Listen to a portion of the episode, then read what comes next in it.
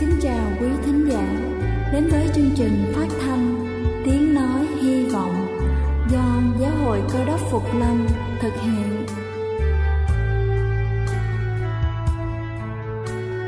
Kính thưa quý vị, Đức Chúa Giêsu trước khi Ngài về trời đã ban cho các môn đệ của Ngài một điều răn mới, đó là họ phải yêu thương nhau như chính tình yêu mà Ngài đã dành cho họ.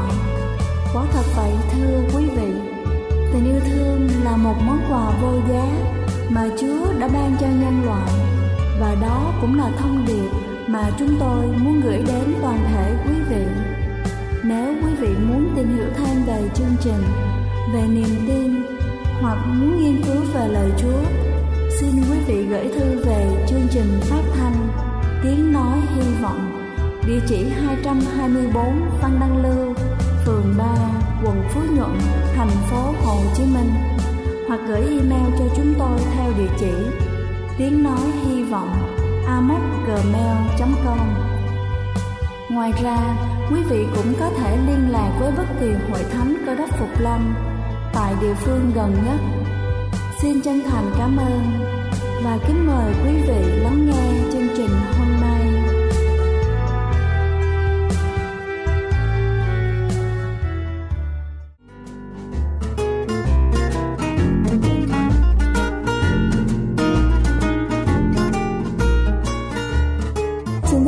Chào quý vị khán giả, thời tiết dạo gần đây càng lúc càng thay đổi.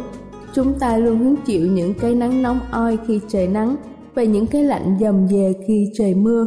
Đối với thời tiết như thế, áp lực lên làn da của chúng ta mỗi lúc một nặng nề hơn.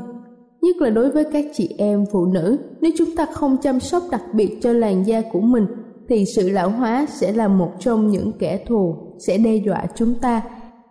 Chính vì hiểu những nhu cầu trẻ đẹp của tất cả chúng ta nói chung và các chị em phụ nữ nói riêng, hôm nay tôi sẽ giới thiệu cho quý vị những cách chăm sóc làn da của mình trong những ngày nắng nóng. Vào mùa nóng, da rất dễ bị tổn thương bởi ánh nắng mặt trời gay gắt và khói bụi. Để chăm sóc cho da khỏe mạnh, đầu tiên chúng ta cần hiểu rõ về làn da của mình thuộc loại nào trong 5 tiếp da sau đây. Đối với da khô, đặc điểm nhận biết da khô là dễ mất nước, thiếu độ đàn hồi, đôi lúc bị rạn nứt. Một số trường hợp da rất nhạy cảm với ánh nắng mặt trời, gió và thời tiết lạnh. Để tránh làm da khô hơn, hãy hạn chế rửa mặt nhiều. Giải pháp cho chúng ta là rửa mặt nhẹ nhàng với nước ấm và massage đều cho da thư giãn. Ngoài ra có thể dùng nước hoa hồng hoặc tinh dầu làm săn da để giúp dưỡng ẩm tốt hơn. Tránh sử dụng các mỹ phẩm có nhiều cồn, tăng cường thoa lotion dưỡng thể để bảo vệ làn da từ bên trong. Hãy đảm bảo rằng chúng ta sẽ uống đủ 2 lít nước mỗi ngày. Đối với da dầu cho dù chúng ta rửa mặt nhiều lần như thế nào thì da vẫn tiết ra rất nhiều chất nhờn, lỗ chân lông khá to, da mặt dễ nổi mụn, đầu trắng và đầu đen. Giải pháp cho chúng ta là đối với da dầu sẽ hấp thụ nhiều bụi bẩn hơn các loại da khác, nên hãy chú ý rửa mặt nhiều lần mỗi ngày và rửa mặt 2 lần với miếng bọt biển mềm. Hạn chế sử dụng các sản phẩm chứa cồn, nên sử dụng nước hoa hồng hoặc là tinh dầu có khả năng thấm hút nước tốt để loại bỏ bã nhờn, và giấy thấm dầu cũng giúp làm giảm chất nhờn hiệu quả. Đối với da thường, nhiều người vẫn hay lầm rằng da thường và da hỗn hợp là một, nhưng thực tế không phải vậy. Da thường chỉ bị nhờn ở vùng chữ T trên mặt nhưng lại khô ở 2 gò má. Da hỗn hợp thì thay đổi theo mùa, như là khô vào mùa đông và ẩm vào mùa hè. Giải pháp cho chúng ta đó chính là hãy chăm sóc da bằng sữa rửa mặt chuyên dùng cho da thường, sử dụng mỹ phẩm không chứa cồn, thoa nước hoa hồng hoặc tinh dầu có công thức thấm hút ẩm. Ngoài ra chúng ta nên thoa một lớp kem mỏng dưỡng ẩm để giữ cho làn da luôn mềm mại và không quá ẩm. Đối với da hỗn hợp là loại kết hợp giữa 2 trong 3 loại da ở trên cùng một khuôn mặt. Loại da này thường có nhiều mụn trứng cá ở vùng nhiều dầu trong khi các vùng khác thì bị khô. Có hai loại da hỗn hợp điển hình, đó là da hỗn hợp có mụn bọc và nốt sừng ở má, và da thường có nhiều mụn ở cằm và vùng quanh miệng. Giải pháp cho chúng ta là hãy xác định xem da mặt của chúng ta được kết hợp bởi những loại da nào để lựa chọn những phương pháp chăm sóc phù hợp ở phía trên. Và cuối cùng đó là da nhạy cảm. Da nhạy cảm dễ bị dị ứng, có thể xảy ra ở bất cứ loại da mặt nào. Nếu da mặt chúng ta thuộc loại nhạy cảm, thường có một số phản ứng dị ứng như là nổi mẩn, viêm, nổi mụn khi trời lạnh, trời nóng hoặc là quá nắng. Giải pháp cho chúng ta là đối với làn da nhạy cảm, chúng ta nên sử dụng các sản phẩm phù hợp là loại mỹ phẩm có hương thơm nhẹ, tránh sử dụng các sản phẩm có mùi nồng đậm, hoặc có thể sử dụng tinh dầu hoa cúc, hoa oải hương hay là dầu dừa. Kính thưa quý vị, và sau đây tôi sẽ giới thiệu cho quý vị những thao tác bảo vệ da căn bản hàng ngày mà chúng ta không nên bỏ qua. Thứ nhất đó chính là dùng kem chống nắng. Ánh sáng mặt trời gay gắt vào mùa hè chính là kẻ thù của làn da chúng ta. Nên sử dụng kem chống nắng hàng ngày với loại có chỉ số SPF tối thiểu là từ 15 đến 30. Chúng ta nên nhớ là tia cực tím có cả trong bóng râm và những ngày mùa đông lạnh giá. Vì vậy nếu chúng ta không muốn sử dụng rườm rà những kem chống nắng và mỹ phẩm thì hãy mua các loại sản phẩm trang điểm có khả năng chống nắng. Thứ hai đó chính là rửa mặt 2 lần mỗi ngày vào buổi sáng và tối để làm cho sạch chất nhờn. Thứ ba là đắp mặt nạ thường xuyên để da khỏe mạnh và phục hồi, tránh sử dụng các loại kem tẩy tế bào chết.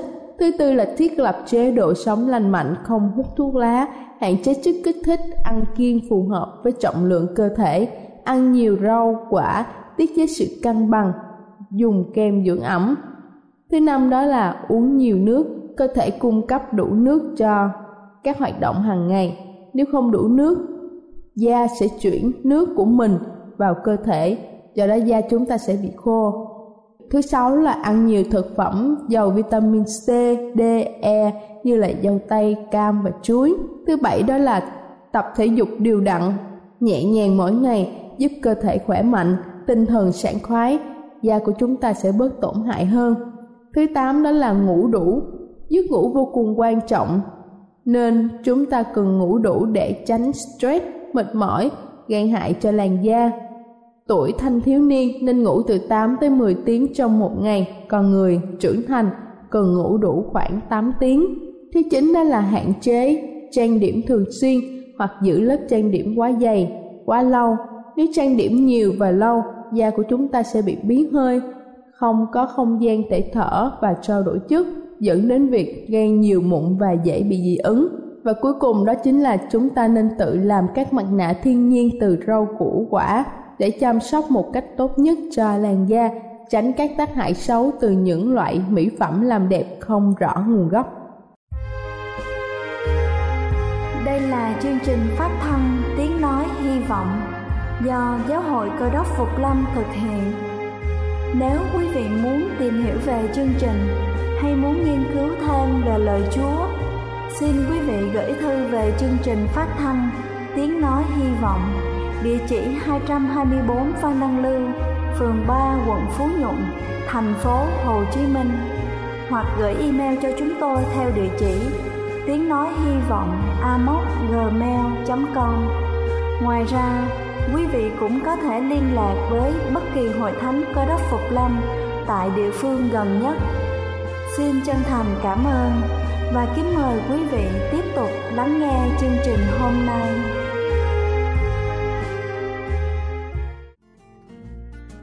Kính thưa quý vị, trước khi chúng ta đến với phần sứ điệp ngày hôm nay với chủ đề Người chết có biết gì không? Xin kính mời quý vị cùng lắng lòng để lắng nghe bản thánh nhạc tôn vinh Giê-xu đấng yêu thương.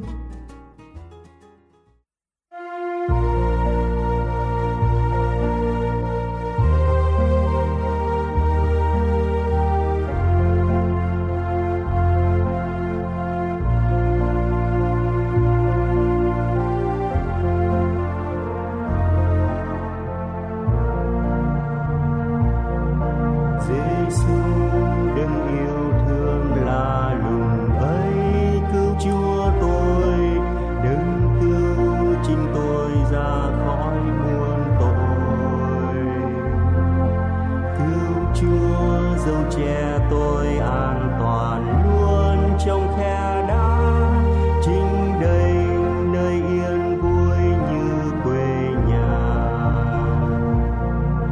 Ngài che tâm linh tôi tại khe đá mãi an bình, trái trên vùng khô hàn bóng thiên đình. Tình yêu thâm sâu nay nơi che giấu tâm linh tôi, cánh tay Giêsu che luôn không thôi, cánh tay an toàn phúc trọn đời tôi. Giêsu đừng yêu thương là lùng hãy cứu chúa tôi, đừng thế tôi kề vai gánh muôn tội. Chúa giữ tâm tôi luôn vững vàng, tôi không nao núng. Chúa thêm cho bao linh năng trọn đời. Ngài che tâm linh tôi tại khe đá mãi an bình, trái trên vùng khô hàn bóng thiên đình. Tình yêu thâm sâu nay nơi che giấu tâm linh tôi, cánh tay Giêsu che luôn không thôi, cánh tay an toàn phúc trọn đời tôi.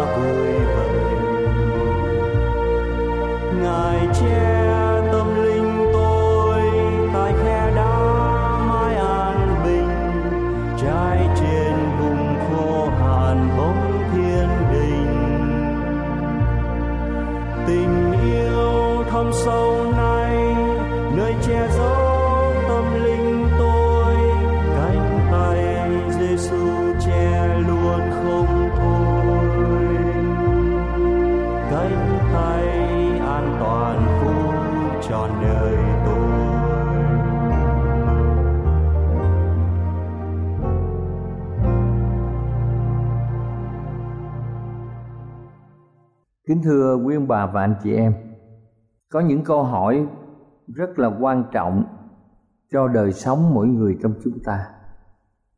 Có ngày nào chúng ta bỗng nghĩ rằng tôi là ai? Tôi đến từ nơi nào?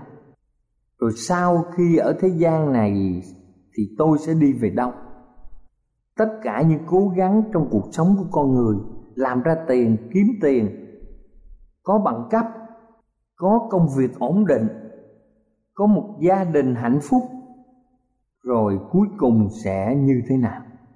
Nếu chúng ta quan niệm rằng loài người tự nhiên mà có, nếu chúng ta nghĩ rằng không có đấng tạo hóa để chúng ta có thể khai trình mọi hành động của mình, và đời người chỉ là một sự ngẫu nhiên vô tình mà có, thì sự hiện diện của con người không có mục đích, không có ý nghĩa. Rồi nhiều người sẽ sống theo bản năng của mình rồi chết đi. Như vậy con người đến từ sự hư không và trở về hư không. Chúng ta sẽ không có trách nhiệm với ai, không có bổn phận gì ở trong đời sống, và cũng không cần phải khai báo với bất kỳ một đấng nào, bởi vì không có ai đoán xét cho những hành động trong những ngày mà chúng ta ở thế giới này. Do đó, làm sao trả lời được câu hỏi quan trọng này? Chỉ có Kinh Thánh là lời Đức Chúa Trời. Kinh Thánh nói rằng vũ trụ và loài người được Đức Chúa Trời tạo dựng. Ngài tạo thành thế giới này trong vòng một tuần lễ 7 ngày, được ghi trong sách Sáng Thế Ký đoạn 1 và đoạn 2. Con người là tạo vật quan trọng nhất mà Đấng toàn năng tạo dựng cùng với muôn loài vạn vật. Và sự hiện hữu của con người là có mục đích rõ ràng. Loài người không đơn độc ở vũ trụ này, mà có một đấng tạo hóa đồng hành, là đấng sáng tạo nên chúng ta. Trong sách Sáng Thế Ký đoạn 1 câu 26, Đức Chúa Trời phán rằng: chúng ta hãy làm nên loài người như hình ta và theo tượng ta, đặng quản trị loài cá biển, loài chim trời, loài súc vật, loài côn trùng bò trên mặt đất và khắp cả đất. Trong Thi Thiên đoạn 8 từ câu 4 đến câu 6 viết rằng: loài người là gì mà Chúa nhớ đến? Con loài người là chi mà Chúa thăm viếng nó? Chúa làm người kém Đức Chúa Trời một chút, đội cho con người sự vinh hiển và sang trọng. Chúa ban cho người quyền cai trị công việc tay Chúa làm, khiến muôn vật phục dưới chân người. Kính thưa quý ông bà chị em, chúng ta có cảm xúc, chúng ta có sự phán xét, chúng ta suy xét mọi việc rõ ràng. Và chúng ta thấy rằng con người được cấu tạo như thế nào, mình cần phải hiểu bản chất thật sự trong việc sáng tạo này. Trong Sáng Thế Ký đoạn 2 câu 7 viết rằng: Giê-hô-va Đức Chúa Trời bèn lấy bụi đất nắng nên hình người, hà sanh khí vào lỗ mũi, thì người trở nên một loài sanh linh. Nghĩa là Đức Chúa Trời đã tạo dựng tất cả các bộ phận tuyệt diệu trong cơ thể của con người, nhưng giống như bức tượng không có sự sống. Chúa bèn hà hơi mà chúng ta gọi là sanh khí, hơi thở sống, thần khí, thần linh vào con người. Bây giờ thân xác này trở nên sống động, được gọi là một linh hồn sống, gọi là một loài sanh linh.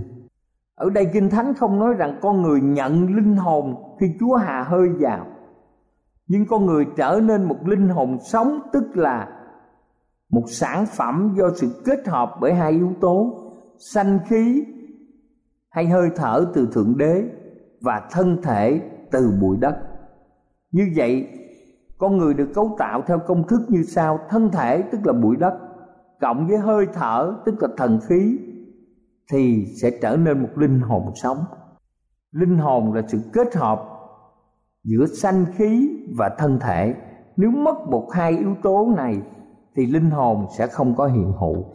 Giống như bà chị em mở điện, giống như bà chị em mở công tắc thì chiếc bóng đèn phát ra ánh sáng. Nếu không có dòng điện giống như là hơi thở Đức Chúa Trời và không có bóng đèn giống như thân xác thì không có ánh sáng, tức là linh hồn. Như vậy, chuyện gì xảy ra khi một người chết?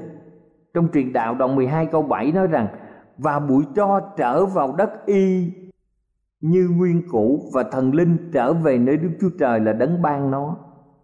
Nghĩa là chúng ta thấy rằng hơi thở tắt đi, loài người sẽ trở về với bụi đất. Trong ngày đó thì các mưu mô, thậm chí sự thờ phượng cũng không có thể duy trì được. Như vậy nhiều người thắc mắc, sanh khí có phải là linh hồn không? Kính thưa quý ông bà chị em, đây là hơi thở từ miệng, như trong sách Thi Thiên đoạn 36 câu 6, gió, không khí như xuất Ai Cập Tô Ký đoạn 14 câu 21. Và ở đây chúng ta hiểu một cách rõ ràng, thân thể và hơi thở sống không có ý thức hiện hữu. Khi cả hai kết hợp lại sẽ trở thành một linh hồn sống, hay có một con người sống với tất cả ý thức và cảm xúc. Khi tách rời hơi thở khỏi thân thể thì linh hồn con người không còn hiện diện.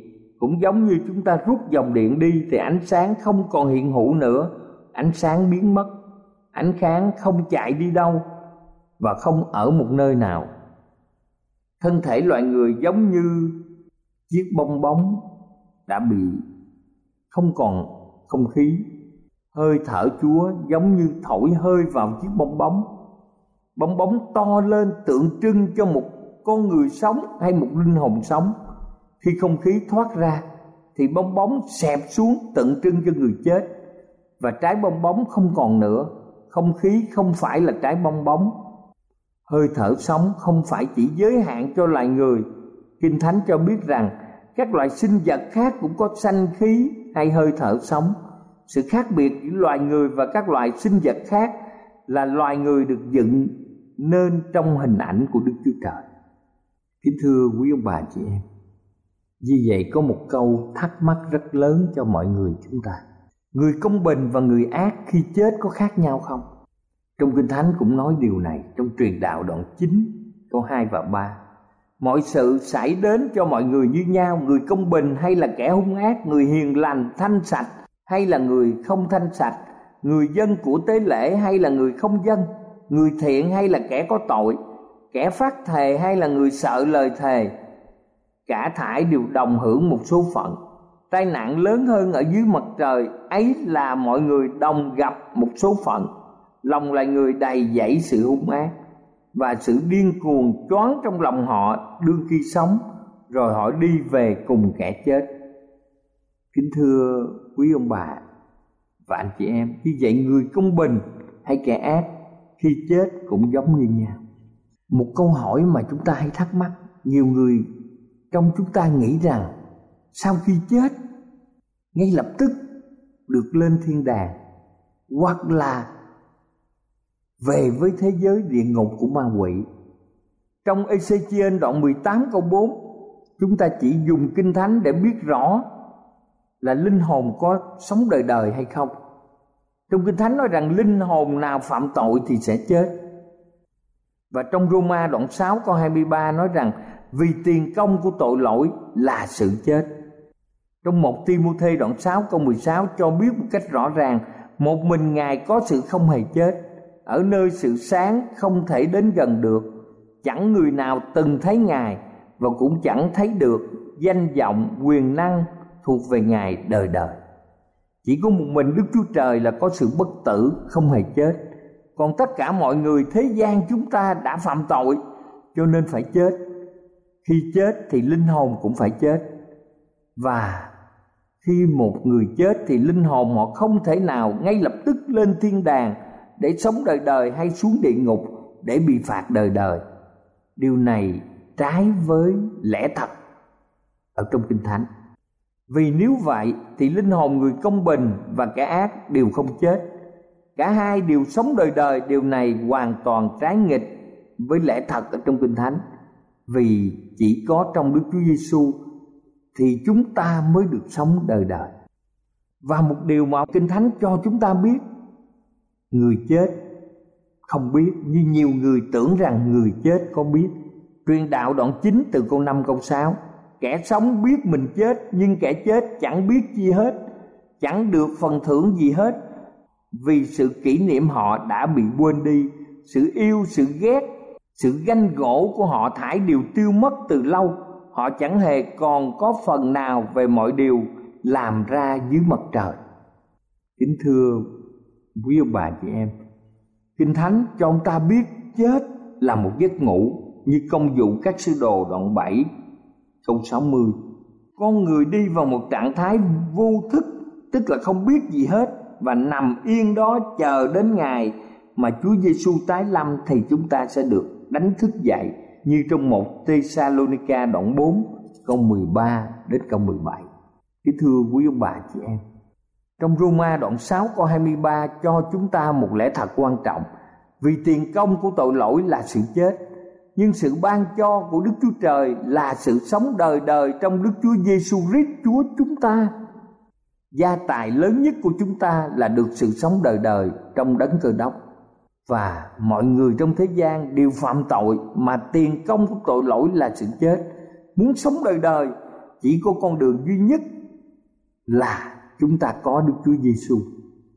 Khi Đức Chúa Trời dựng nên tổ phụ của chúng ta, tổ tiên chúng ta là Adam Eva, Đức Chúa Trời dựng nên loài người để sống đời đời với một điều kiện là họ phải dâng theo luật pháp của Chúa, họ phải dâng theo lời Chúa.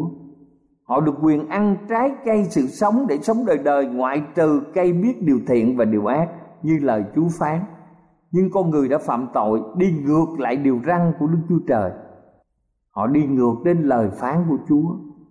Ông bà chúng ta đã ăn trái của cây biết điều thiện và điều ác. Con người không còn được quyền đến hái trái cây sự sống. Kết quả, tổ tiên chúng ta đã trải qua sự chết. Qua Đức Chúa Giêsu thì Ngài đã tái tạo lại cuộc đời chúng ta. Thân thể tội lỗi hay chết được tái tạo để trở nên thánh khiết. Quyền ăn trái cây sự sống để duy trì sự sống đời đời. Loài người được sống đời đời nhờ chúng ta có lòng tin vào Đức Chúa Giêsu. Cho nên kính thưa quý ông bà chị em, đây là tài sản lớn nhất. Chúng ta có ước ao nhận được sự sống đời đời mà Đức Chúa Giêsu ban thưởng cho chúng ta khi Ngài trở lại thế giới này chăng? Chúng ta hãy nói với Chúa: Lạy Chúa, xin Ngài tha tội lỗi cho con được làm con của Ngài. Xin Chúa làm chủ trong đời sống của chúng con. Xin Ngài giúp con được trung tín với Ngài. Amen.